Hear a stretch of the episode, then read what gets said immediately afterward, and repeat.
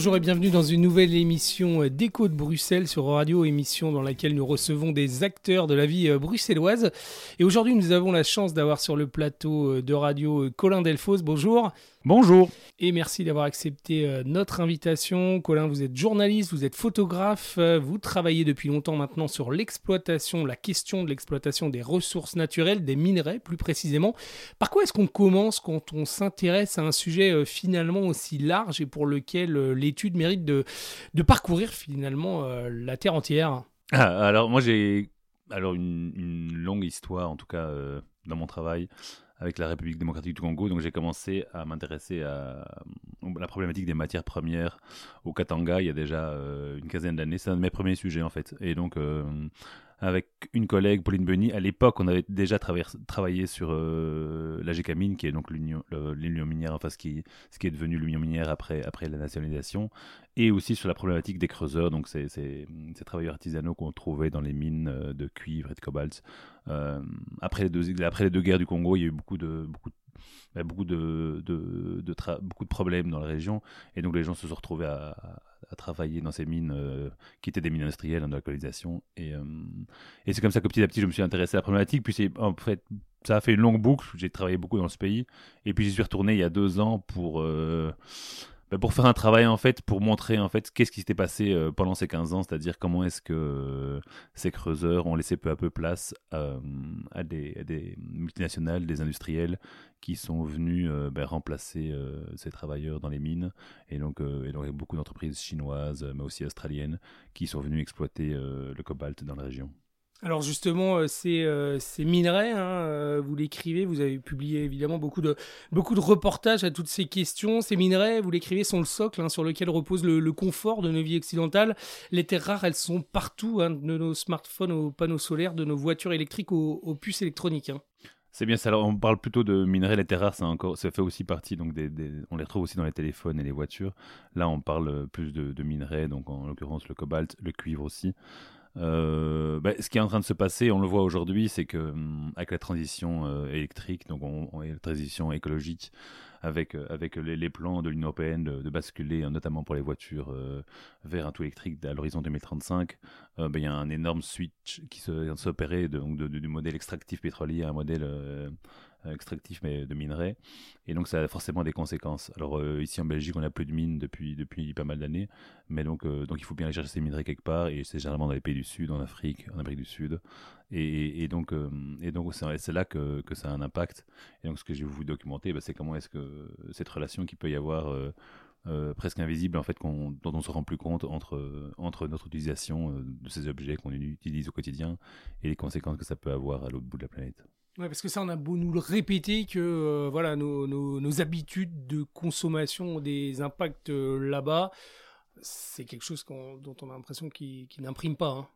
Bah, c'est en fait, ce qui est oublié, c'est qu'on ne le voit pas. Et à partir du moment où on ne le voit pas, euh, c'est difficile d'avoir de la compassion, en tout cas une compréhension de ce qui se passe. je crois qu'on est a besoin d'un certain on s'est habitué à ces technologies et avoir un, confort de vie, euh, comme je disais, que ce soit du déplacement, des, télécommunications, et que, et que est plus prêt aujourd'hui à sacrifier euh, ce confort de vie euh, parce parce qu'on y a été habitué.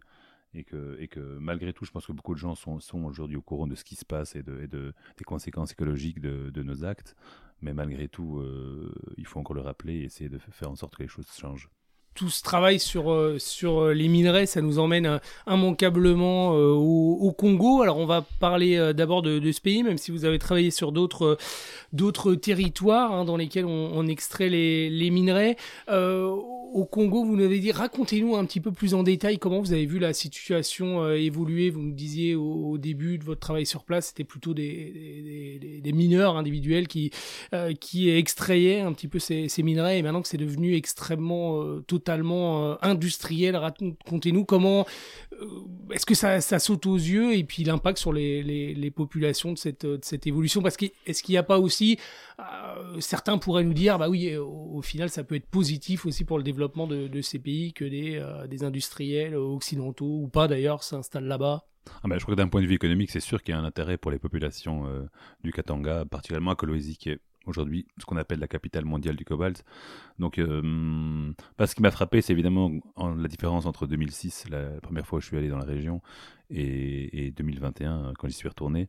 C'est évidemment, ben, le, ben, on a vu, enfin, j'ai vu en tout cas le, changement euh, démographique, économique, social qui pouvait y avoir dans cette petite ville. Donc, Kolwezi, c'était une ville minière. Euh, d'une dizaine de milliers d'habitants et, donc la population a, littéralement explosé en, presque deux décennies euh, donc comme je disais, oui c'est ça, tous ces gens qui travaillaient euh, dans, les, dans, les, dans les carrières à main nue, donc ce qu'on appelle les creuseurs, il y en a encore une partie, mais ils ont été repoussés en fait de plus en plus loin de la ville, là où avant ils, étaient, ils creusaient vraiment au cœur, euh, au cœur de la ville de Coloésie, et donc pour faire place effectivement à des, à des sociétés, des sociétés industrielles qui creusent et qui creusent des mines gigantesques avec des conséquences sur la ville de Coloésie en elle-même, c'est-à-dire qu'il y a des mines tout autour de, la ville de Coloésie. Donc petit à petit, cette ville est grignotée par, euh, par, euh, l'industrie, euh, l'industrie du cobalt.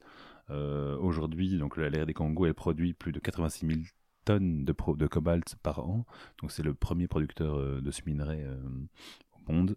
Et, et, donc oui, c'est un impact, un impact grave sur sur sur l'environnement dans, dans, la région parce que ça nécessite bah, un traitement, ça nécessite beaucoup d'eau et donc ça, ça, a créé pas mal de pollution dans la région.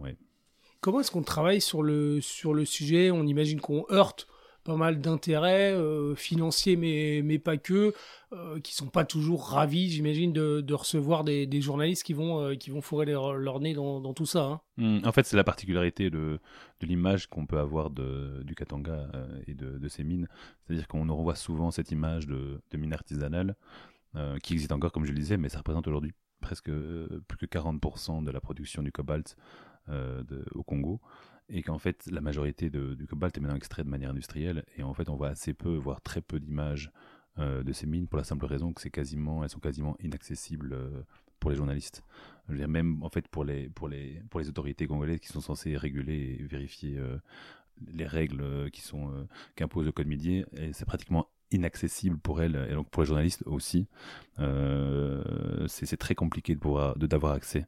Alors euh, moi j'ai fait deux voyages donc là-bas récemment en 2021-2022 et mon premier voyage j'ai surtout euh, documenté ces mines industrielles en utilisant un drone. En fait l'idée c'était plutôt de cartographier ces mines et de montrer leur environnement proche, c'est-à-dire comment est-ce qu'il y avait un impact direct sur sur les villages et sur les villes qui étaient autour de ces mines.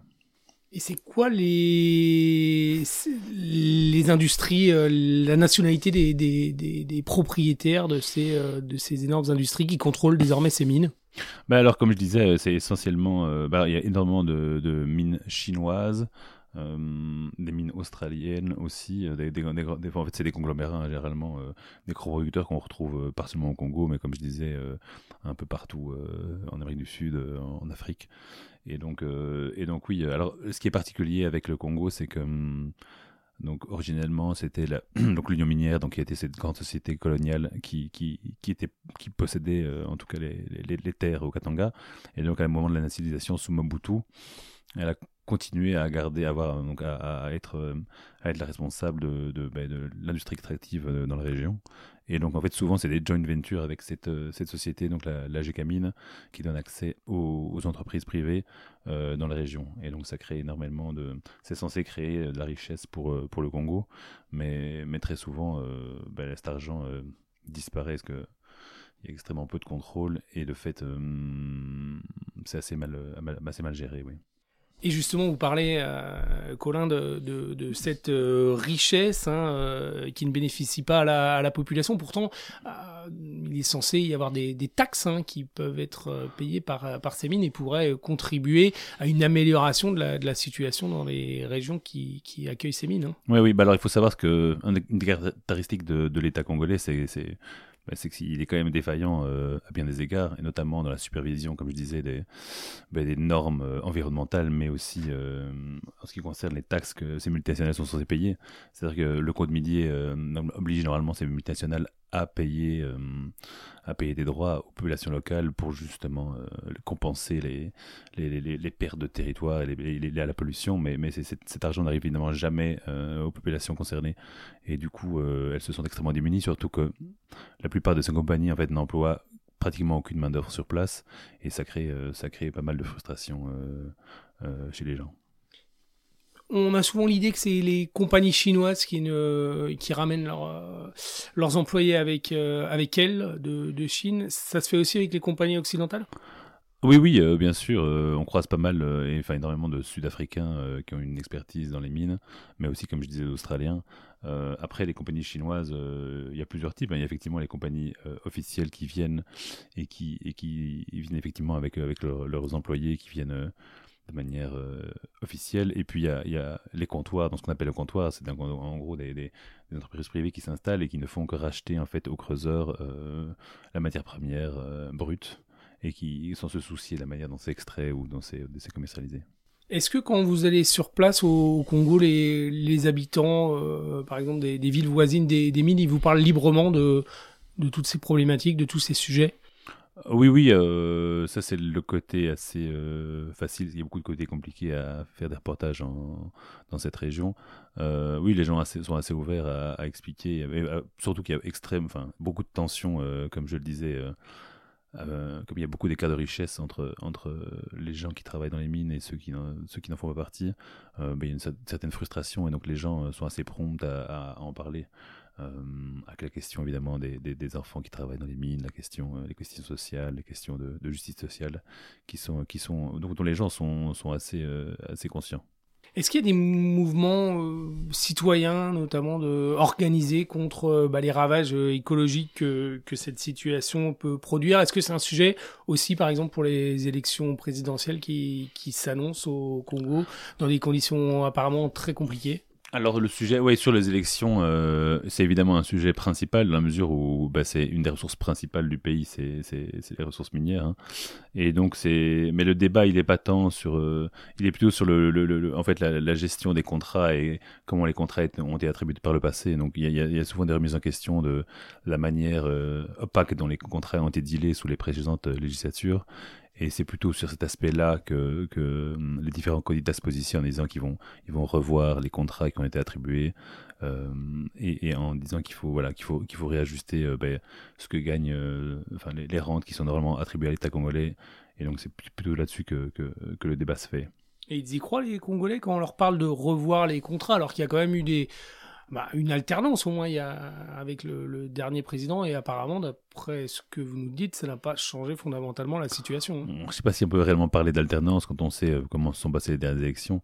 Euh, comme je disais, euh, une des caractéristiques de l'État congolais et surtout de ces élections, c'est un manque criant d'organisation étatique et de, de, réelle transparence démocratique. Donc, donc je crois que les, les populations, surtout dans les lieux reculés, sont assez désabusés par rapport aux élections. Ils ne se font pas trop d'illusions quant à, l'aboutissement du, résultat, quand on sait que, euh, ben, que la CNI, donc l'organisme qui est censé réguler les élections, euh, ben, est plus loin lié avec, euh, avec le chef de l'État.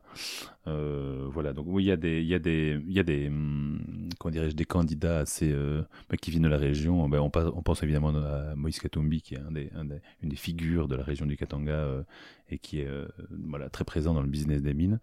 Mais pour autant, euh, voilà, peu de gens se font euh, des idées quant, au, quant aux résultats des élections. Hmm.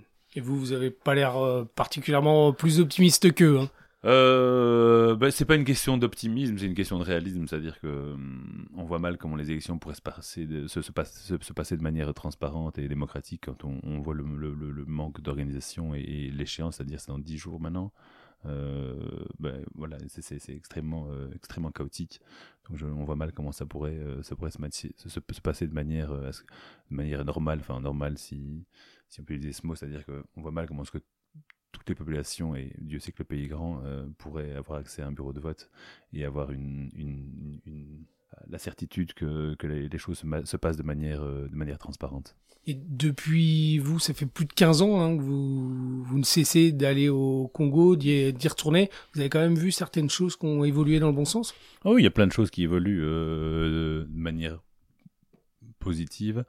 Bah, il y a eu, y a, oui, en termes d'infrastructure euh, routière notamment, euh, il, y a eu, y a eu des changements en termes de, de, Alors c'est sûr qu'il y a plein, plein de points qui restent euh, assez, assez dramatiques quand on voit la situation au Nord Kivu, quand on voit la situation bah, dans les mines, comme je le disais.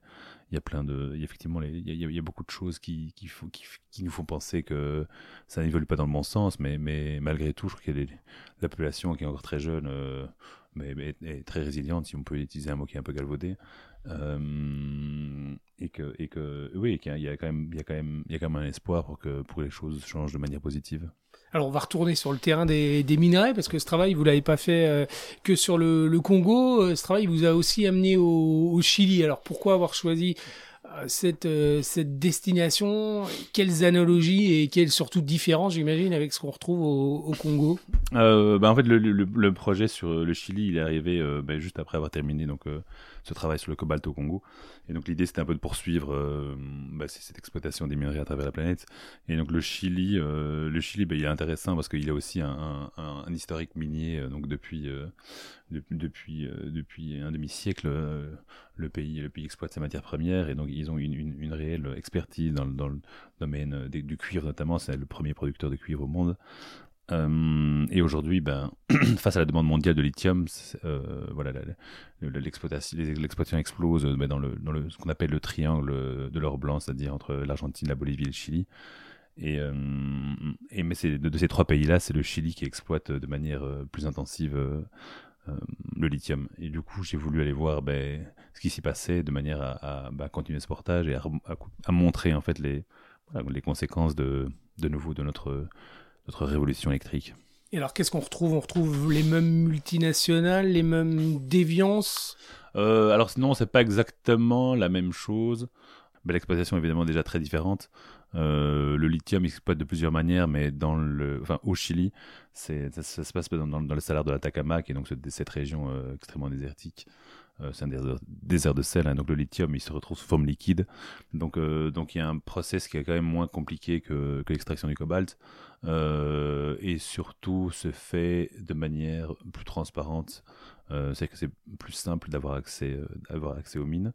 Et, et, surtout, le Chili cherche aujourd'hui à, se positionner comme le leader mondial de la production du lithium dans le monde et donc est extrêmement réceptif à l'idée que des journalistes viennent visiter. Quoi. Euh, et donc quand j'y suis allé, je, voilà, on m'a ouvert les portes, on m'a montré tout le, tous les bienfaits de, de cette industrie et comment est-ce que euh, bah, cette extraction se faisait de manière euh, totalement écologiquement neutre et, et presque neutre pour l'environnement aussi. Après, évidemment, derrière, il y a, y a, beaucoup de questions qui se posent, mais, mais, mais ils étaient assez transparents sur le, sur le processus et sur la manière dont, dont ils travaillent. Et c'était pas Village Potemkin? Euh, bah, en fait, ce qui est compliqué, en fait, c'est avec l'extraction du lithium, c'est que donc euh, ça se fait de manière euh, de, le, premier processus qui est l'extraction, et puis le, ils ont en fait il y a des grands bassins qui sont des bassins de qui sont des bassins de, d'évaporation qui en fait permet simplement de, de, bah, de, retrouver du lithium, du lithium concentré euh, c'est un processus qui se fait naturel, comme c'est une zone qui est, très sèche et avec énormément de soleil. Euh, ils nous présentent ça comme, euh, comme euh, non nocif pour l'environnement. Mais après, ce qu'ils ne disent pas, c'est qu'effectivement, pour arriver au produit final de lithium, de, il y a besoin, un, besoin d'eau gigantesque pour pouvoir produire, pour produire la matière, la matière cette matière du lithium, ce carbonate de lithium, pardon, c'est ça que je cherchais. Et, euh, en fait, ils ont besoin d'extrêmes, enfin, des quantités d'eau monde astronomiques. Et c'est cette eau, en fait, euh, ben, dans, le, dans, le, pays, euh, le Chili, qui est déjà en stress hydrique depuis pas mal de temps, ben, ça crée évidemment des tensions gigantesques avec les populations autour. Alors, ce qui est particulier aussi dans cette région, c'est que, donc, non seulement c'est une région minière, mais c'est aussi une région touristique. C'est devenu un des, points d'attraction en Amérique du Sud. c'est visité par, tous les, pays d'Amérique du Sud et, d'ailleurs d'ailleurs. Et donc c'est cette collusion, enfin cette collusion, c'est cette proximité entre euh, d'une part le tourisme de masse qui aussi en fait utilise énormément d'eau et, euh, et, les mines de lithium qui en fait aussi euh, un endroit particulier quoi. Donc pour revenir au bassin, donc déjà, donc à, l'extraction et, à l'évaporation, il y a déjà une énorme perte d'eau. Et puis ensuite, donc le lithium est transporté vers Antofagasta, qui est une ville côtière, où là il y a les usines et qui elles utilisent pas mal de produits euh, chimiques pour pouvoir arriver, comme je disais, au carbonate de lithium. Et alors Colin, une, une destination peut-être plus inattendue hein, pour conclure cette, cette émission. On parle, vous êtes retourné sur place, on parle de réouvrir des, mines en, Belgique, voire même en, France. Euh, alors non, en Belgique, on n'a plus de mines depuis, la fermeture des mines de charbon. Hein. Mais néanmoins, on a une expertise minière encore importante. Euh, notamment dans les carrières. On a, pas mal de carrières. On a notamment une des plus grandes carrières de porphyre euh, d'Europe qui se situe à Conast. Et donc cette carrière de porphyre, mais en fait, ça, au, début du siècle, du XXe siècle, pardon, il produisait euh, essentiellement des pavés, notamment les pavés pour les Champs-Élysées, et puis ici les colonnes du cinquantenaire. Aujourd'hui, ils font extrêmement la ballast, donc ces espèces de gravier qu'on sert, dont on utilise sur les sur les chemins de fer. Et donc, et donc oui, j'ai travaillé là-dessus pendant pendant trois semaines.